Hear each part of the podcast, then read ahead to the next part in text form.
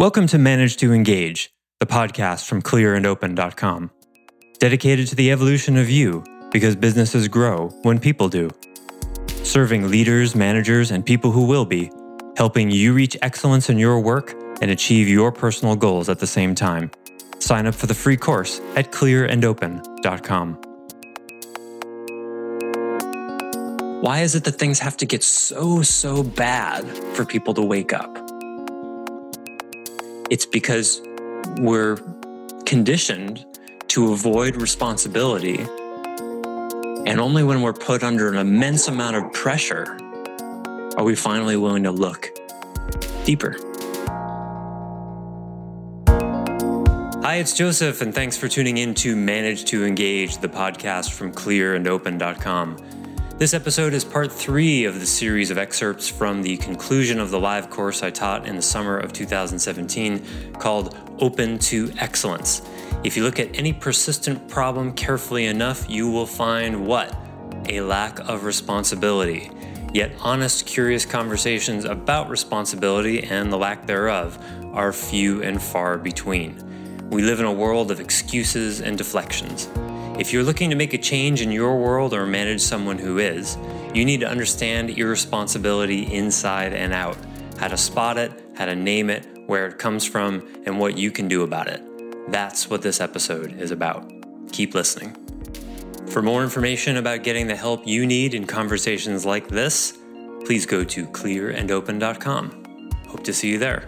Thanks again for listening. Let's dive in. Speaking of uh, choice and, and, accountability and responsibility and stuff, I wanted to share something I got from a client uh, yesterday who sent me something that they uh, took a long time to send to me. I, he he's uh, working on hiring, and they have long history of hiring mistakes. And I said, "Well, send me your job ads." In our last meeting, and I didn't put a deadline deadline on it. It's someone I've been worked with for years. I would assume somebody who has a long history of hiring mistakes and is actively hiring would, you know, just send me their job ads like that day or the next day at the latest two days. And this was like 10 days later. He sends me these job ads. And so my first question was, why didn't you send these to me sooner? And his email response was, quote, I should have. I do not have an excuse. I have put them in Google Docs because I also asked them to put it in a Google Doc. So let's review. I should have. I do not have an excuse. I have put them in Google Docs. That's the whole email. And what do you hear? Does this response satisfy you? Yes, Tyler. Here's the should. So there's a should there. I should have in three words what is this person what has this person just told you about the way they relate to work responsibility choice? Let's let's review now. The question again was what stopped you from sending these sooner? Answer i should have i do not have an excuse. That's, that's an excuse in itself. Yes. One of the slipperiest. It looks like it's taking ownership but but isn't actually getting to, to the root of what it was. Yes, exactly. It's a deflection. It's it doesn't get to the root of of what because what would you want to hear? Something that actually alludes to the root. I don't. I mean, I don't know what that would really look yeah, like. But, something but that's an explanation of what actually happened. Right. Right. Isn't that look at this? So interesting. I should have right? Which we already know is sort of an illegal term, right? He should on himself. Doesn't give you any information about what happened. Again, the question what stopped you from sending these sooner? That's a really specific question. Totally, totally on purpose. On. Is he saying that he's feeling too guilty to answer? So let's move to the next. Gold star. Probably, yes. You know what? That that probably should have occurred to me. Uh, I wish it had occurred to me, but I don't really care because he just knows better. Like, dude, I don't care how guilty you feel. Get curious about what happened and answer the question. It also seems like it's a sign of being overwhelmed too, because he didn't actually answer the question. Yep. And taking time to to dig into that, you know, good call. Takes time, and it took him ten days to get you you know, something in Google Docs, which is like five minutes worth of work. So good call. Um, yeah, he is overwhelmed. You're right. And the, the sort of terseness of the response um, also tips that off. Look how much information you guys are getting this. You're seeing this. Look at how, how much information is in there. I should have, I do not have an excuse. So what he's told us is I'm overwhelmed. I feel really guilty and I just want to get this away as quickly as possible. I want to appear as if I'm taking responsibility, even though I'm not. And I'm committed to this happening again. That's the choice that's being made here. Because by not yes, being curious. It's the difference between an apology and repentance. Because an apology will be a defense of like, oh man, I'm so sorry. I feel awful. I should have done that. And repentance is like, you know what? This is why, and I'm going to change that. Mm. The apology means crap. Yeah. Yeah. Yeah. I, have been meaning to look into where apology stopped meaning what it originally meant because the um, apology these days just means being sorry. And it doesn't necessarily include an investigation into what actually happened. The ology in apology is the same as biology and psychology. It's a rational explanation, it's a study of, right? So apology originally meant a rational explanation for what happened, you know, an investigation into something. It no longer means that though. We don't really have a word for this anymore. It devolved. You know, there's no there's no word for, oh, you know, such and such happened, and and you know what? They gave me a really uh, humble, honest, responsible explanation for what happened that ensured it wouldn't happen again to me. Like what like, what, what word do we have for that? You know, it's devolved even further so that now we just say my bad instead of sorry. right? My bad is crap. It's crap. Yeah, my bad. Yeah. yeah. Because it just assumes that there would be that level of error all the time. So much that it's common. Like, and, and let's stop saying thanks. Let's just type THX because we're so sincere. well, well observed, Sam. As usual, yeah. The, these these are signs of the devolution of gratitude and uh, and remorse as well and it all comes from responsibility. Responsibility is an exceedingly unpopular. You know, I was wanting to talk about this a little bit because each of you are in a position to be able to help.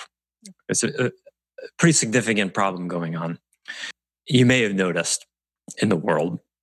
You know, when they say there's a 60% chance of rain, do you know how they they figure that out? The way that works is there's a computer model that has all sorts of data that's looking at barometric pressure and you know whether it's rising or falling temperature humidity all that all the data it can look at. And it compares the moment right now all the data to all of the other times that was true before. So when was the temperature like this? When was the pressure like this? When other snapshots and then what happened? So when they say that there's a 60% chance of rain it means that 60% of the time conditions were just like this it rained. Right? Pretty simple it's not odds, right? It's based on history. That's why it's it, it's it's um, sixty um, percent chance of rain is such a bad indicator because it's not. They're not giving you odds. It's not like blackjack odds. They're just saying sixty percent of the time things were like this. This happened. It's not particularly meaningful, but it's saying these are the signs. Well, if you look around the world right now, especially our country, I would say 80% of the time conditions were like this you were witnessing the collapse of a civilization. right?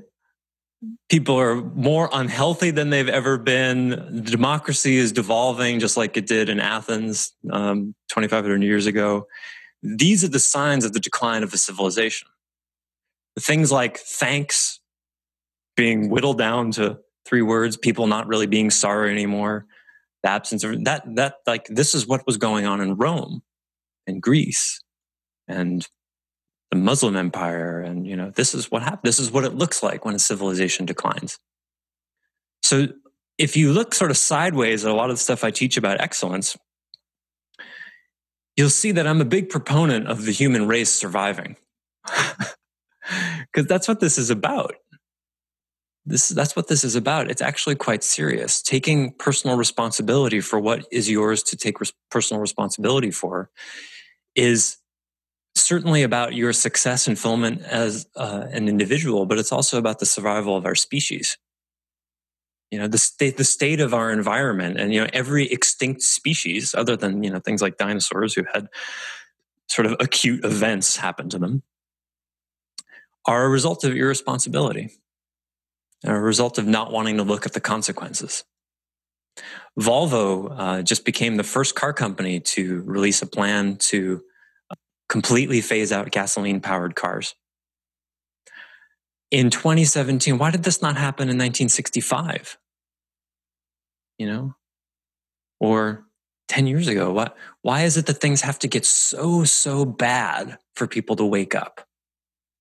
It's because we're conditioned to avoid responsibility and only when we're put under an immense amount of pressure are we finally willing to look deeper this is probably maybe a bigger question than this call, but uh, bigger than who are we? That was the big yeah. one you asked before.